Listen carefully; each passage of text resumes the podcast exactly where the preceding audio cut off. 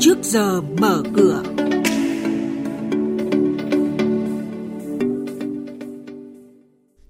Thưa quý vị và các bạn, những thông tin chính sẽ có trong chuyên mục trước giờ mở cửa ngày hôm nay. Đó là mặt bằng lãi suất huy động năm 2020 dự báo sẽ ổn định. Giảm lãi suất chưa ngấm vào nhiều doanh nghiệp hay là sóng thoái vốn điều hưu. Và ngay sau đây là thông tin chi tiết. Vâng thưa quý vị và các bạn, mặt bằng lãi suất huy động năm 2020 nhiều khả năng sẽ ổn định, không tăng thêm so với cuối năm nay. Nguyên nhân là các ngân hàng sẽ duy trì trạng thái ổn định, mặt bằng lãi suất huy động khó có khả năng giảm sâu tại các ngân hàng chưa đáp ứng được các yêu cầu về an toàn vốn.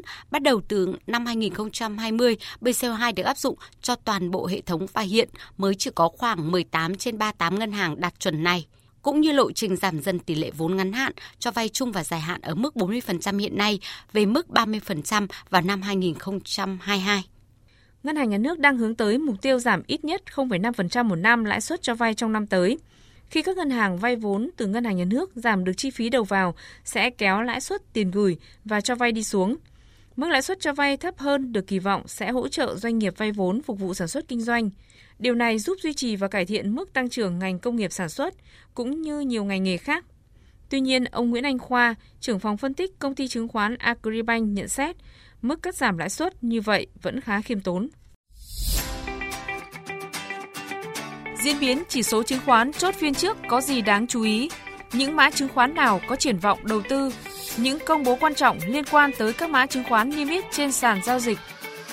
Chuyên mục trước giờ mở cửa phát sóng lúc 8 giờ 10 phút trong thời sự đồng hành sáng từ thứ hai đến thứ sáu hàng tuần trên kênh thời sự VOV1 sẽ cập nhật những thông tin này. Trước giờ mở cửa trên kênh thời sự VOV1, thông tin thị trường tài chính, chứng khoán tin cậy, kịp thời, hữu ích.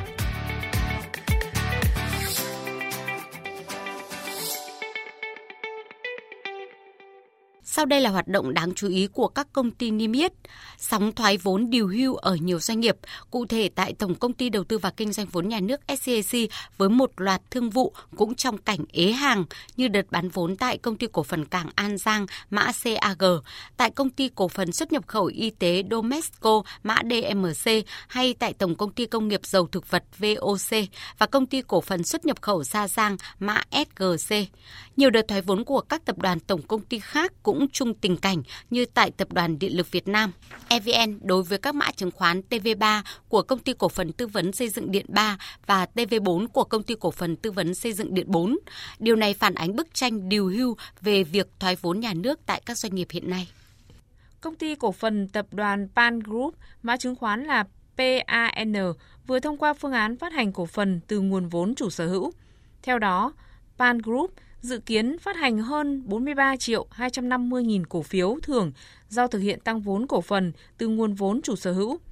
Dự kiến sau phát hành, Pan Group sẽ tăng vốn điều lệ từ 1.731 tỷ đồng hiện nay lên trên 2.163 tỷ đồng. Thời gian phát hành trong tháng 12 này và tháng 1 năm 2020 sau khi được Ủy ban Chứng khoán Nhà nước chấp thuận.